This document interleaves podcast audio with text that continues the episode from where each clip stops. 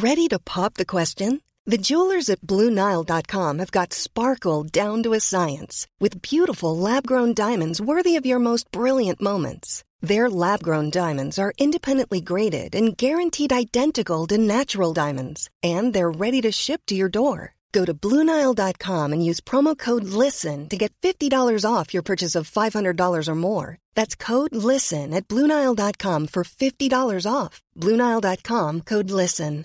Hey, I'm Ryan Reynolds. At Mint Mobile, we like to do the opposite of what Big Wireless does. They charge you a lot, we charge you a little. So naturally, when they announced they'd be raising their prices due to inflation, we decided to deflate our prices due to not hating you.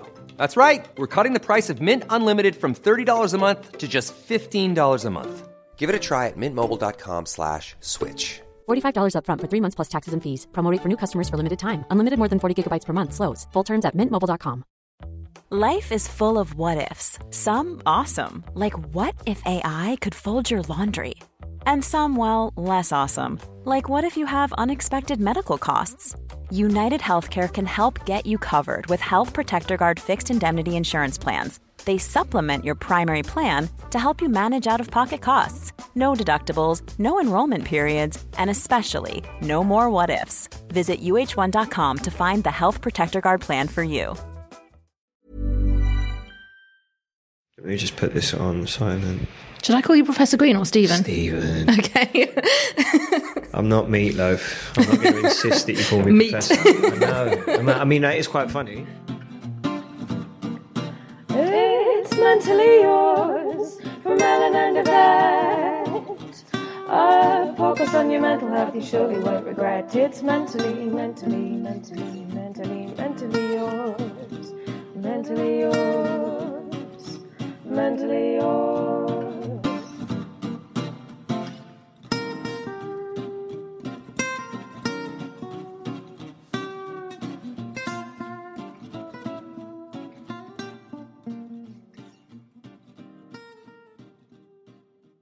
so, when did you first experience depression? Mine presented as anxiety from a really, really young age. Um, everything was always a little bit more difficult than it should have been. And I, I'm a fighter. I'm, I'm pretty blimmin' resilient, as has been proven. With all the times I've had to bounce back, which you do get a bit bored of, despite understanding that you are strong, with that comes all the, the other stuff as well. Um, but as a kid, I used to say, nah, I've got a bellyache. And I didn't have a bellyache. But because I'd had an operation when I was a baby, it was straight to the doctors. And all that did was feed my fear. And I started to then believe that there was something wrong. And, you know, it, it was just, it was really, really difficult because I didn't have the language to explain that I was anxious. It wasn't a stomach ache. And no one ever suggested it to me. You know, I didn't have the language and I definitely didn't have the tools to deal with it. And that, that was present for the larger part of my life. How did it manifest? When you said about stomach ache, did you actually feel it in your stomach? Yeah, completely. I remember having that as well, sort of Yeah. before, pretty much every Sunday night before school. But um, did you suffer things like panic attacks as well? Or It got to points where I wanted to scratch my skin. You know what I mean? I felt uncomfortable in my own skin at points. But it's weird. People always say, "How can you suffer with anxiety and then get on stage and perform in front of all those people?" But I don't find that anxiety-inducing. Weirdly, do you get anxious beforehand? no, no, I get excited. But then maybe that is, I, I like again. I think perspective is really important because once you harness, there, there were times in the beginning when I was nervous, but once you begin to, I understand now that that's actually excitement. It's the feeling of something big about to happen, and that's a really important energy to have because you walk out and you give that extra 10% because of that. So if you can harness that and interpret it as excitement as opposed to anxiety, it's really bloody good for you. Uh, it's a, it has a healthy purpose in that place. And it also means I care. If I didn't have that feeling before I went on stage, I'd worry that I'd become complacent and bored. And I'm definitely not. But it can obviously sort of manifest in sort of bad ways as well. Has there been any sort of times when it's stopped you living sort of a straightforward life? Yeah, but more at home. You know, I always manage to get through work no matter what's going on. I was going to say to my own detriment, but not really because I don't know. It depends where you pin success. It's like it's one thing being able to come here, sit and have a conversation with person after person and put a face on it, but then I have to deal with what I'm actually feeling. Um, but that's that's life for any oh, sugar. And he broke something. Um, but that's life for everyone. And I guess understanding that we all have problems is something that's really important for people to know because success doesn't absolve you of that. But I, you know, when I encounter people, which I, it happens often when I'm walking up and down the road or going to get shopping from Sainsbury's or any other supermarket. Um, oh shit, this ain't BBC. I don't even have to say that. Fuck, I've Say what you like. Um, but you know, no one knows what no one knows what has gone on in my day. You know, no one knows if my dog's died. So I never hold anyone else responsible for that, and I never project my you know my anxieties or my stresses on other people apart from those closest to me which is something i'm really trying to learn not to do because yeah it doesn't feel very good I think a lot of us are guilty of doing that, though. You know, putting a professional face on, and then when you come home, you then you get the nasty side. It all sort of comes out. It's just like it's you think about it. The people you love the most get the least of you. That's been the hardest part about my job. I never thought of that. Are there any sort of particular methods or things that help you in terms of anxiety when it does manifest, like breathing techniques, or is it sort of staying with the routines you mentioned earlier, like the gym and sleep and stuff? Do you know what? Some it just I, I, it's a bugger. It really is because there's no rules. There's no rhyme or reason. My life is as good as it ever has been, and yet for the last few weeks, for the first time in years, I've been waking up with a knot in my stomach, and I don't know if that's relating to therapy because I'm starting to unpick things and things are coming to the surface, or if there's something else. But it's part of. I guess it's it's all part of learning to understand oneself, and we change. You know, I had a really good understanding of myself at a point, and then I encountered certain things in my life which I'm still catching up on. It's a process, though, isn't it? And like you say, with mental health, it's not. Unfortunately, it's very rarely kind of like a start and a finish. And a It's ongoing, Ongoing. but listen, I think we're all works in progress, and I understood that when I, I was sat in a room full of largely hugely successful people who were a lot. I say a lot. I'm getting on now. I was going to say a lot older than me, not that much older, um, but you know, you would imagine from the outside that they had life down to a T. And what I learned from the conversations that we had is they're winging it like everyone else. No one's got a bloody clue. And that was actually really refreshing, you know, to see someone who, who I was, you know, in somewhat in awe of. Everyone's normal. We're all going through the same thing. This world is the same place for all of us. Obviously, there are, differences, but ultimately, everyone is just winging it. We don't know what we're doing here, do we? trying to make the best of it. You know, I'm, I'm lucky. There's been some brilliant moments in my career, um, and it's always great to feel elated. Um, but there's times when it's stressful, and it, you know, it's just learning to manage these things and understanding that stress is always going to be present in life for as long as you interpret it as stress. It's all about perspective. So, when you're work- working on an album, looking at the music side of things, first of all, or an EP like Moth, what are the challenges in terms of your mental health there?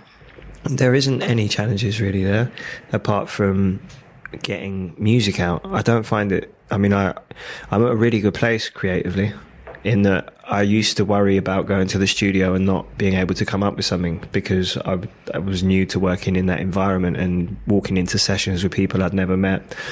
And you know, ultimately, like you have to, you, you can only express yourself as far as you're confident enough to. But my confidence grew in that. I don't write things on paper. I walk around gesticulating, saying stuff. I look like a madman talking to myself. Um, but I do that until I get what's right, and I enjoy it. Like it, it that that if anything, it has a positive effect on my mental health because it, it's so much fun creating. It really, really is. And building those relationships with people when you meet someone for the first time in the studio. And you have, like, I don't play instruments, but I write guitar lines and piano melodies just by humming stuff. But when I'm working with a producer and I, I, I'm trying to articulate what's in my head, and it's not words because it's sounds, it's quite funny. But you, you have to like you have to be willing to look or sound stupid in order to get there. You have to get over the worry of of of looking stupid. You know what I mean? Half the reason people don't say they don't dance is because they're embarrassed. Once you get over that, you can do anything. What about mental health in terms of stuff like touring? Because that must be interesting. Um, I've done dry tours. I've done wet tours, soaking wet tours. Um, Tour's good for routine, weirdly, because albeit a bad routine sometimes, you know what's happening. You're getting on a bus, you're going to bed, and you're waking up in another city, but you're waking up at relatively the same time. Um, and I wasn't afforded that kind of routine unless I was on tour for a while because of how things were. Um, I've managed to build quite a lot of routine into my life at home now, and home is somewhere that is home and not just a place I'm renting that's just a house. Um, and there's a really big difference between a house and a home. It was really weird. The tour that I did was incredible. The response after all these years to still be able to sell out shows and get that kind of response to new music as well as old was amazing. But that said, I was homesick. I really was. I missed my life at home. And I haven't had that before. You think it's crazy, isn't it? 36 and I'm homesick for the first time. But it's because of what I've made for myself is a home. Yeah, one of your latest tracks, well, on the EP is Called about Thailand. home, isn't it? Yeah. and it's about the house I live in, and just how alien that space felt for a little while because of of someone who was in it. Can you tell me a bit more about the routine that you said was helpful for you? Yeah, sleep. Number one. Um, I read a book recently called Why We Sleep by Matthew Walker, and it was it was scary to be honest, um, because I, I've suffered with sleep problems uh, on and off for many many years, and then I've also had a lot of fun, which hasn't involved me sleeping much over the years. Sometimes on tour, as you can imagine, um, and yeah, just realizing how important it is. You know, in the book it says you can take all the supplements you you want in the world. You can exercise. You can you know be as healthy as you possibly can in every other aspect of your life. But if you're not getting sufficient good quality sleep, then there's no point. Sleep's that integral to everything, and I notice it myself. If I don't sleep well, everything becomes unmanageable. Everything and we kind of we live in a society where we reward ourselves at the end of a stressful week with a drink which is not necessarily the best way to reward yourself so i i'm much more in the habit now of rewarding myself with an, a good night's sleep an early night i'm not shy of a nine o'clock bedtime Sounds like a dream. But yeah that and then i guess walking the dogs going to the gym i know it's boring like uh, but I just for me, I don't go to the gym because I want a six pack. I go to the gym because if I don't use my body, I feel like crap. Oh, wait, I can swear. I feel like shit. Swear all you want. Fuck. Bit of a serious big question I guess. So you grew up in a council estate in Hackney. Can we talk a bit about the link between class poverty and mental illness? yeah, it's rife. The science of social deprivation. It's well documented. Um, people are aware. It's uh, it's and it's just uh, it's always I say funny, but it's not really. But you hear politicians talk about the result of what ultimately is coming from decisions that they're making because people are forced to live in certain social situations which lead to them ending up in the situations they're in. Yes, we all have a choice, but when you're offered certain things and you're certain things are not, I think I was eight the first time um, someone got stabbed in my estate. So that's normalized because it happens so frequently. People don't realize that, yes, you should care about the result of the crimes that people commit and the victims of. But the people committing the crimes are also suffering with mental health conditions because it's not normal. The, the act of stabbing someone, to be able to do that, that's not normal. I don't think many of us are born with that in us. But to be forced into a situation where you do do that know, and it becomes normalized, that's damaging. People who go to prison become institutionalized. We could talk about this quite a lot. I'm quite passionate about it because it, it's it's difficult being born on your back foot. But that's not to say that growing up in privilege doesn't come with its problems. Ultimately, life comes with problems. It's just about having the tools to to deal with those in a healthy fashion, which is why I think therapy is such a good thing.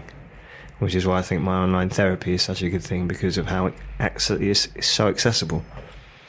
Why did you want to get involved with them? because it's aligned with everything that I believe in, and it, it can really help. And I'm talking from experience. I go to therapy. I believe in therapy, um, and do you know? I believe in therapy if you can go and sit in a room and be honest, because there's no point in sitting in that room and lying, which is really scary because you have to tell someone your biggest fears, your biggest insecurities, but in doing that, the strength that you find in yourself is unparalleled. It gives you the confidence to to live in a way that you wouldn't otherwise be able to. Therapy isn't just for people in crisis, you know, it's, it, it can help anyone. What do you think some of the barriers are to, for people to accessing therapy? I think there's many barriers.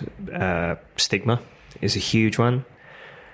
Cost, where you live, waiting lists. Some people um, have mobility issues, physical problems, which means they can't access therapy.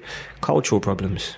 You know, certain backgrounds don't lend themselves to ever asking for help because it's looked upon as weakness. Um, but actually, stifling your vulnerabilities is the weakness. Strength lies in owning those.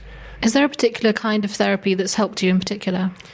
Um, I'm not sure actually what the type of therapy that I do is called. I, I talk. It's conversational. Um, That's fairly um, traditional, yeah. Kind of, yeah. It definitely has a name which I'm not aware of. Rather than say CBT I, or I tried CBT and CBT wasn't, and it may have just been that I was with the the wrong therapist, which again is why I think my online therapy is brilliant because of their success rate in pairing people with the right therapist by you know with the information they take. You uh, know that's that's a huge start because some people build up the courage to go to a therapist. Anxiety is another barrier as well. You know it's, it's scary. If someone already suffers with anxiety, the likelihood of them taking that step to get help is less. Um, but yeah, taking information from people and being able to use that information to pair them with the right therapist from the get go is a huge advantage because a lot of people have a bad experience when they go to therapy for the first time because it's someone that, you know, for whatever reason they don't they don't gel with and it's incredibly difficult to get anything out of therapy if you're with the wrong person you need to build up that rapport and that trust. That has to be a safe space. And with the platform being able to start that conversation from your safe place, if home is a safe place, I would hope it is. And uh, that's a really good first step for someone who wants to get therapy. And what I think is brilliant is a lot of people who sign up and begin using the service by way of phone or online, um, they gradually build up the confidence to come in for sessions. And I think that's uh, Yeah, that's great. So it's more than pudding. just a digital platform because the the essence of it is that you're basically somebody talking to a therapist from home um, on a phone or a computer. Well, think about a single parent who has no time to leave the house and can't leave the kid. You know, you, this offers access to absolutely everyone. You know, access to therapy, which is it can't be a bad thing. I think it's a similar service is available on the NHS, but it can be a long time to get it. My co-host Ellen um, actually had it at one point. Um, have you tried it yourself? I haven't because I have a therapist who I have a relationship with that if you don't cheat on your barber, do you? Otherwise, you end up with a bad haircut. Um, I'm I'm I'm making progress with the person that I see, and I was introduced to my online therapy at a point after which I'd started therapy. So I haven't used the service, but it, it would yeah it would be weird to start from the very beginning again. Can we talk a bit about your dad? Um, Yeah. okay. Um, so your dad took his own life when you were 24, is that right? Yeah. Um, how did that affect you? Um, hugely. Um, I mean, how, how would it affect anyone? All those unanswered questions, the fact that we never, you know, so I, I, I originally was very selfish as to why I was upset. He took away the chance for us to ever build a relationship as adults. You know, I never had a pint of beer with my dad. I never got to do many of the things that people do with their parents, and that's still difficult till this day. For the most part, I can talk about it without having to engage in those emotions, but sometimes I can't help but fall back into what I felt, and those feelings come up. But the more present they are, the less power they have over you. I wouldn't be sitting here talking to you about any of the things relating to mental health had that not have happened. I've had messages from people as severe as saying, after I saw your documentary, I could never, ever, and this was someone who had had two suicide attempts, failed, thankfully. And he said he, seeing the effect it had on me, he could never do that to his children again. Like that's, you know, you never expect to have that kind of impact or to be able to help anyone when you're just talking about something that you went through. But even through music, it, it helps. It helped me when I was a kid listening to music. My only my only peace and quiet was when I had my headphones on. Um, and it was artists that put themselves in their music and spoke about things that I was struggling with and I could relate to that I favoured. So when I started writing music, I'd done the exact same thing. And it's funny. It's a, people always talk about cycles in the negative, but that's actually a positive cycle from listening to music that helped me to making music that's helped others. Selfishly, I don't do it for that reason. I walk into the studio and I say whatever I want to say. Why do you think it's still so hard for so many people to talk about suicide, whether they've been directly affected by it or not? It's a pretty shitty thing to talk about, isn't a great way to empty a room. Ooh, sweet, yeah. It's having a really good time, and then you uh, wanted to talk about your dad hanging himself. Ooh, but you have to be that brazen with it. Like I don't. If someone made, but at the same time, do you know what it is as well? Is everyone's scared? People tiptoe around things. If someone made a joke about suicide, I'd probably laugh. You know, I don't sit around waiting to be offended like so many people do nowadays, especially on social media. Jesus Christ, the PC police are everywhere, along with the grammar police who can all go in the bin. Um, just because it's not something that it's not a very pleasant conversation, but it exists. It happens statistically. I think I'm not sure what the figures are for females, but they're definitely getting worse for men. So, despite all of this you know all of the conversations that are being had everything that's in the media the prominence of mental health issues and the fact they need to be addressed and people need support in places where they need them it's not getting better so we need to, you know we've we've got a long way to go i think before things start to really improve how do you think we can support men with mental health issues in the same way um, that anyone would need support really but i guess by encouraging them to understand that i think there's a real problem with behaviours applied to genders, and being a man should be able to encompass all things. You should be able to be sensitive and be a man. And it's just it's funny, you know. Like I always found it funny, even from a kid, when like someone would be like, "Oh, what are you being a girl for?" Well, in my head, I was raised by really strong women, so you, really strong women. So if I'm a girl, cool, because the women I know are strong, you know for the larger part, stronger than most of the men that I know because those, you know, it, it's taken me a long time to get to a place where I'm entirely comfortable discussing things. And I don't discuss everything, you know, unless I'm with someone who I trust implicitly, but those, I do discuss everything. And I don't feel any way about it. It doesn't make me less of a man to have feelings. Actually, what caused me a lot of problem for the larger part of my life was trying to stifle those feelings. And what happens? You get anger. Anger is basically adult fear fight or flight. I'm going to fight because I'm a man and I've got to. I can't run from anything. So, you know, he wants to spend their life angry.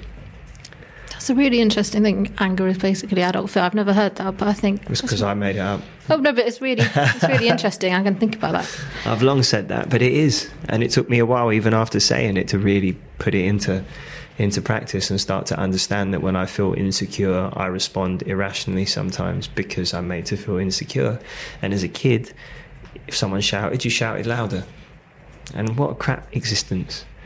And uh, anger feels horrible. There is no pain worse than the pain you cause people you love.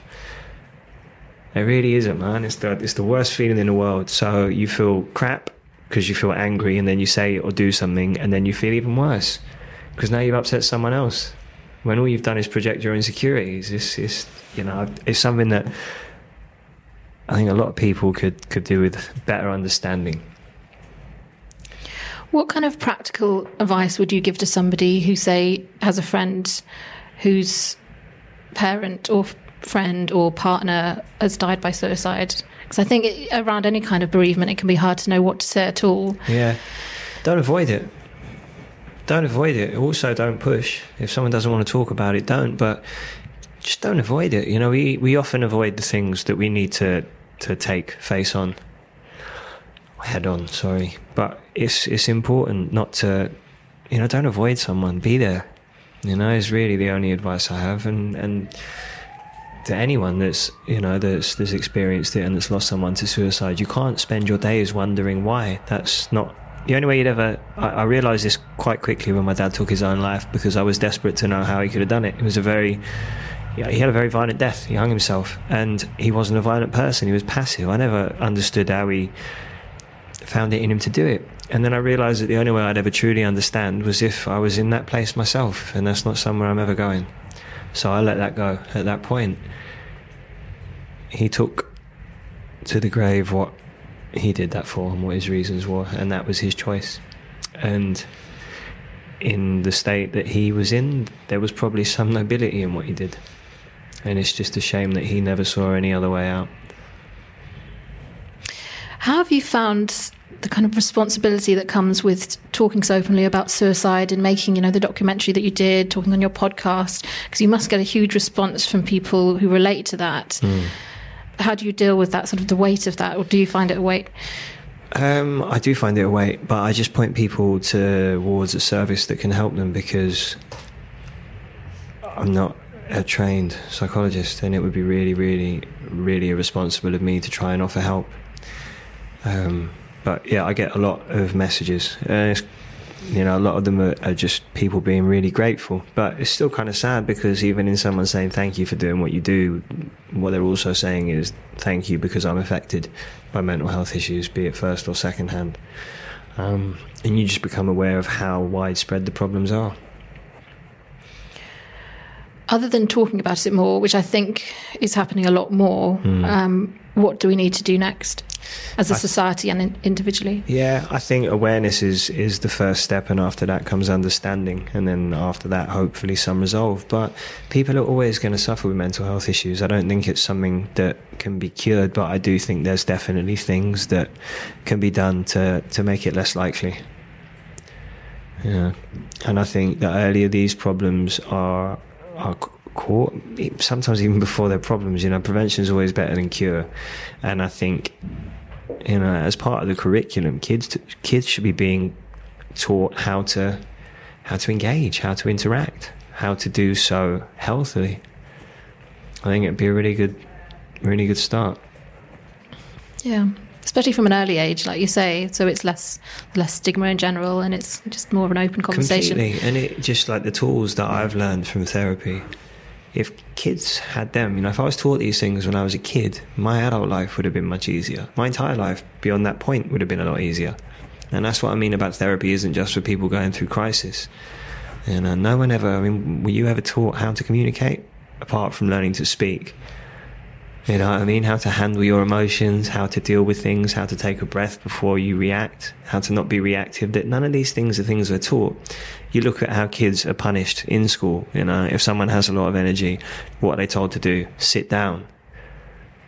Does that make sense? I know what I'm going to do to the kid who has loads of energy and needs to find an avenue for it. I'm going to make him sit down and be still. And then I'm going to exclude him from the classroom. And then I'm going to exclude him from school. Exclusion is a really big problem that we have. You know, especially when you look at people who grow up in less privileged back from, or who are from less privileged backgrounds. And I, it's, they already feel excluded. What would you say to anyone struggling with their mental health at the moment? don't plaster over it with getting plastered. Bad, bad, bad move. Is that something that you've done in the past? Of course, everyone does it. Oh, I've had a bad day. Let's go for a drink.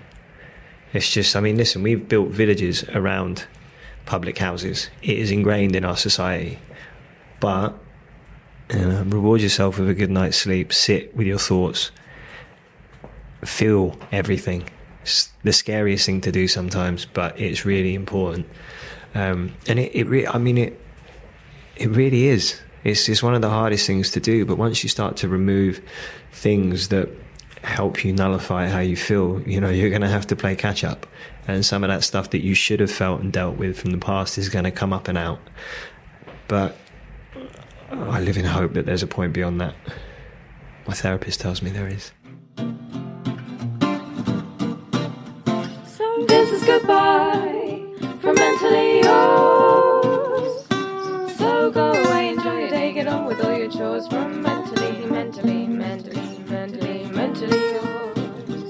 Mentally yours. Mentally yours.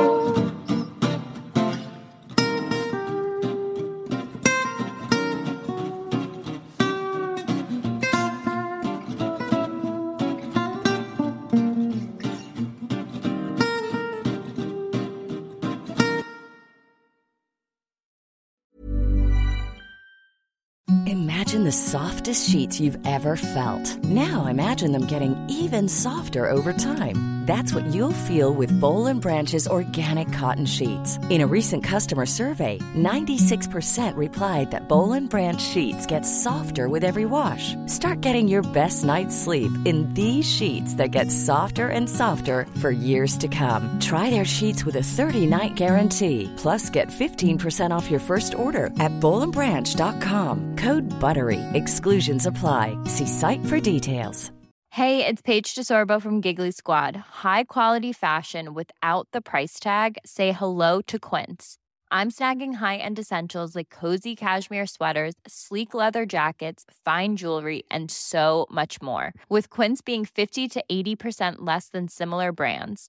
And they partner with factories that prioritize safe, ethical, and responsible manufacturing. I love that. Luxury quality within reach. Go to quince.com slash style to get free shipping and 365 day returns on your next order. Quince.com slash style.